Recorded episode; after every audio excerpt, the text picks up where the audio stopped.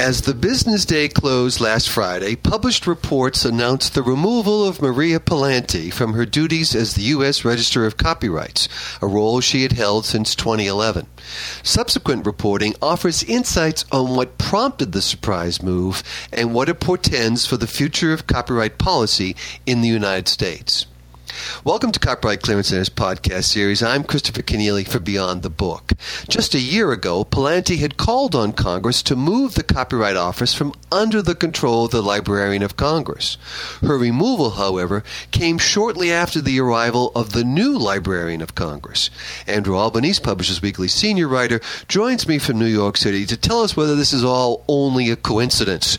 Welcome back for another Friday, Andrew. Hey there, Chris. Well, we will get to the Maria Pallante story in just a moment, but first we'll tell people that uh, one of the biggest and best issues of the year for Publishers Weekly comes out on Monday, and it's the annual Best Books issue. Right, you are. And as the intro to that piece, the, the best books piece notes, uh, we publish 52 issues a year here at Publishers Weekly, but this one is our staff favorite. And uh, of course it is. Why not? It's a big sprawling list of the 100 best titles is chosen by our reviews staff after much reading, much, much discussion, and considerable negotiation. Now, I'm not going to go and spoil anyone's read on the lists here, so I'm not going to offer you any names here today. Uh, I'll just urge you to pick up the issue on Monday, or you can go to the PW website right now. The entire list is live. Uh, and I'll add to that that the list, which also includes the top 10 books, is called from more than 9,000 books that cross our desks here at PW annually. Uh, it's a mix of fiction and nonfiction with the top 10 evenly split between uh, fiction and nonfiction. Five fiction, five nonfiction. Uh, and there's also a list of 50 best kids books as well.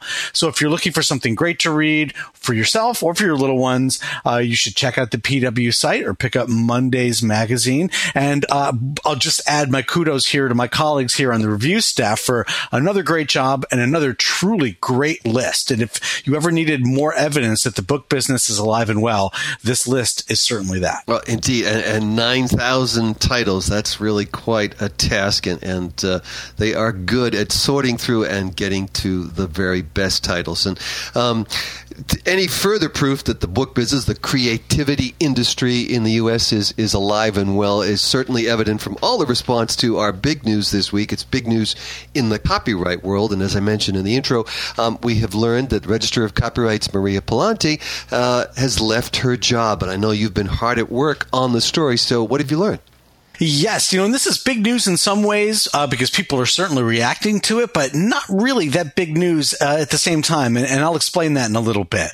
But first off, uh, in case you missed it, last Friday, the newly confirmed Librarian of Congress, Carla Hayden, uh, made her first big move. And boy, was it a big one. Uh, she essentially ousted Register of Copyrights Maria Pallante. Uh, in an October 21 memo, Hayden abruptly removed Pallante from the Copyright Office and initially reassigned her to a senior advisor advisor position at the Library of Congress. Uh, but this week, Pallante declined the new assignment and actually resigned from the Library of Congress altogether. Uh, and that came down on Monday, which was October 24th. Now, two notes before we get into this much further. A number of publications have published the memo from Carla Hayden in which she described the senior advisor job that she wanted Pallante to do at the library. And I have to say, sounds like a really cool job. And it suggests that Hayden does indeed have grand plans for the Library of Congress. And I hope someone actually takes that job. But I also understand why Pallante would not accept it. You know, after managing a staff of more than 400 at the Copyright Office and advising Congress, uh, you know, a, a, small office at the Library of Congress reporting to Associate Librarian David Mao twice a week or once a week seems like a bit of a step down. Indeed, but but let's get into it a little further. There was a lot of strong reaction, as you mentioned, to the dismissal, and as happens with these kinds of stories, plenty of speculation. So so give us more of the uh, reporting you've done. Yeah, for sure. There was a lot of strong reaction, and Pallante's departure was met with uh, dismay in the content industries, where Pallante was pretty much seen as a very strong ally. Uh, a statement from the Authors Guild, where Pallante once worked as an associate director in the early 90s, called Pallante someone who embodied the principle that copyright exists to benefit the public by incentivizing new works of authorship, and also someone who believed that the rights of individual creators need to be respected. Uh, in Billboard, uh, our friend Robert Levine speculated cited that part of what may have gotten Pallante dismissed was that Hayden is perceived to favor looser copyright laws. And he cited Hayden's role as president of the American Library Association, which Levine characterized as, and I'll quote him here, an organization that lobbies for greater public access to creative works sometimes at the expense of creators. Uh, Levine also called out uh, the Obama administration's close ties to technology companies, which he asserted also tend to value copyright exceptions over the rights of copyright owners. I think that's a little simplistic, but that's the, what we're getting from the, the content creator, the copyright industry side of the debate here. But multiple sources have told me, and all of them on background, I think it's funny that nobody wants to go uh, straight out and be identified here, that Pallante's ouster was not really that sudden and that it was not really rooted in any specific disagreement over copyright policy. Rather, the sources said, and they all agreed, they all said it, was that uh, this was a matter of Hayden getting the library's house in order. And that's because Pallante had strongly recommended to lawmakers that the Copyright Office be removed from under the purview of the Library of Congress and made into an independent executive agency, uh, with the register becoming a Senate confirmable presidential appointee. Uh, if the Congress wants to move the Copyright Office, it can do so, explained one source, who again asked not to be identified. But for now, it's part of the Library of Congress, and Carla Hayden simply couldn't have a subordinate working for her, and at the same time pushing Congress to break her off and make her into an independent, presidentially appointed uh, agency. So, you know, another source agreed with that and stressed that there really was no Silicon Valley plot to remove Pallante and sort of jam in a more tech-friendly register. And a number of reports have actually suggested this and have said that this was a, a Google-led hit by Carla Hayden uh, on Maria Pallante. And I have to say that all of this really makes sense to me. You know, when Pallante was out there pushing for independence for the Copyright Office, you know, it might not have mattered that much to James Billington, who was on his way out at the Copyright Office. But I think Maria Pallante had to probably know that whoever the new librarian was, was probably not going to see her pleas to Congress as, you know, her willingness to be a team player, shall we say. Okay, so personalities and human resources may be what was the driving force behind all of this and not policy. Uh, but is it fair to say that policy could have mattered down the line? It is absolutely fair to say that. And while, you know, my sources also insist that disagreements over copyright policy were not the driving factor in her removal here, Pallante was a somewhat polarizing leader. You know, she was supported and praised very strongly by the content industries on one side and criticized by Silicon Valley and to some degree the library community on the other side. Uh, you know, I like to read Mike Masnick on the popular blog Techdirt every now and then. Um, and he wrote that, you know, new blood was kind of needed at the Copyright Office and that Pallante's legacy was marred by things like her support of the controversial ill-fated Stop Online Piracy Act, uh, or was known as SOPA.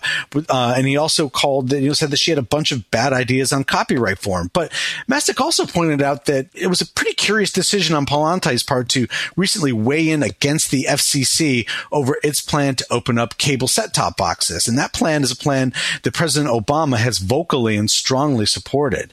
Uh, but he also added, you know, Masnick is, was pretty balanced on this in some ways. He said that Pallante herself wasn't as bad as some critics made her out to be, and he conceded that she actually had some good ideas on copyright reform as well. But he ultimately conceded that, in his view, it seemed like the Copyright Office needed someone who isn't just representing Hollywood's viewpoint and recognizes that copyright itself is supposed to benefit the public first and foremost. And I think that's a pretty good point because copyright today is no longer just about the media and the entertainment industry. With the rise of social media, it touches people in a way that historically it never really did.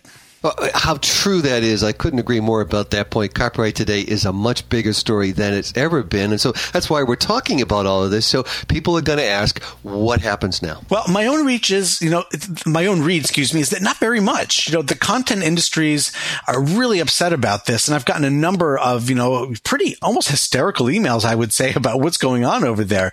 But the fact is, is that the register of copyrights really doesn't have that much significant power. In fact, it's still Congress that holds all the cards here.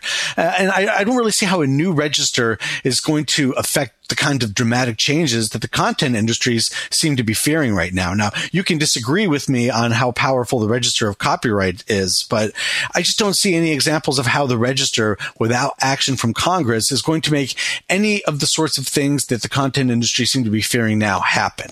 Uh, and I hope that's, you know, somewhat comforting for some, some people out there. But let me get back to the uh, immediate action what's going to happen now, and that's that Hayden is forming a search committee and looking for a permanent replacement.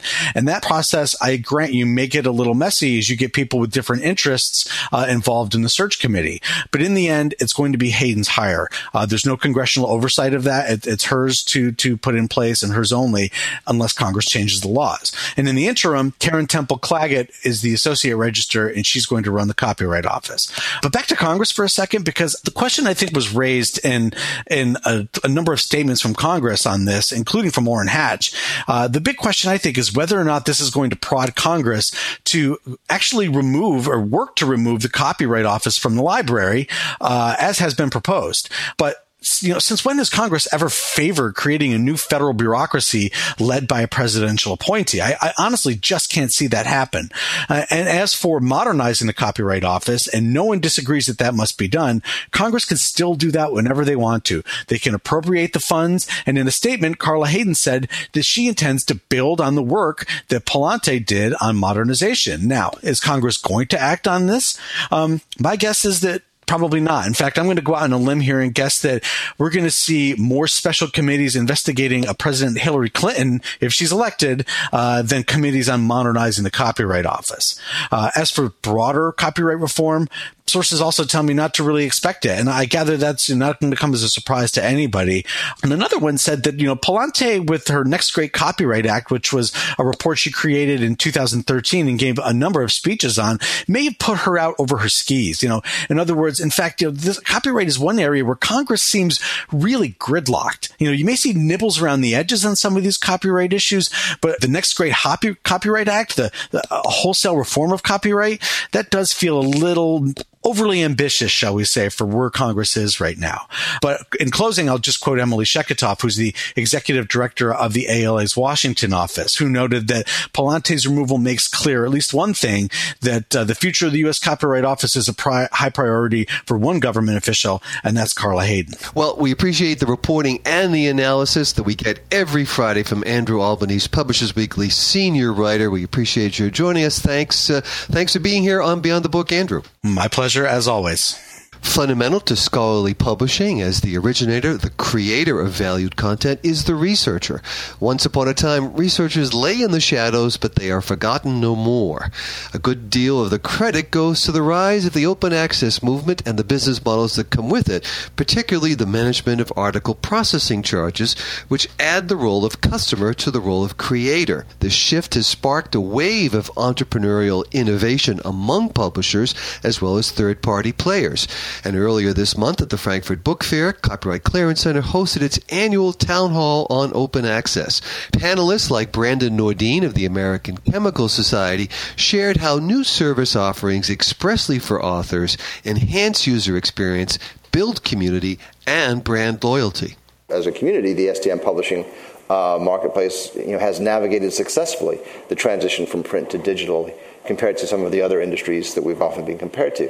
The challenge is we actually have a very conservative user base, and in some cases, a conservative channel that still apply old paradigms to uh, the market. An open access town hall from Frankfurt Book Fair next on Beyond the Book. Beyond the Book is produced by Copyright Clearance Center with its subsidiaries Rights Direct in the Netherlands and Ixxus in the United Kingdom. CCC is a global leader in content workflow, document delivery, text and data mining, and rights licensing technology. You can follow Beyond the Book on Twitter, like us on Facebook, and subscribe to the free podcast series on iTunes or at our website, beyondthebook.com. Our engineer and co-producer is Jeremy Brieske of Burst Marketing. I'm Christopher Kenneally. Join us again soon on Beyond the Book.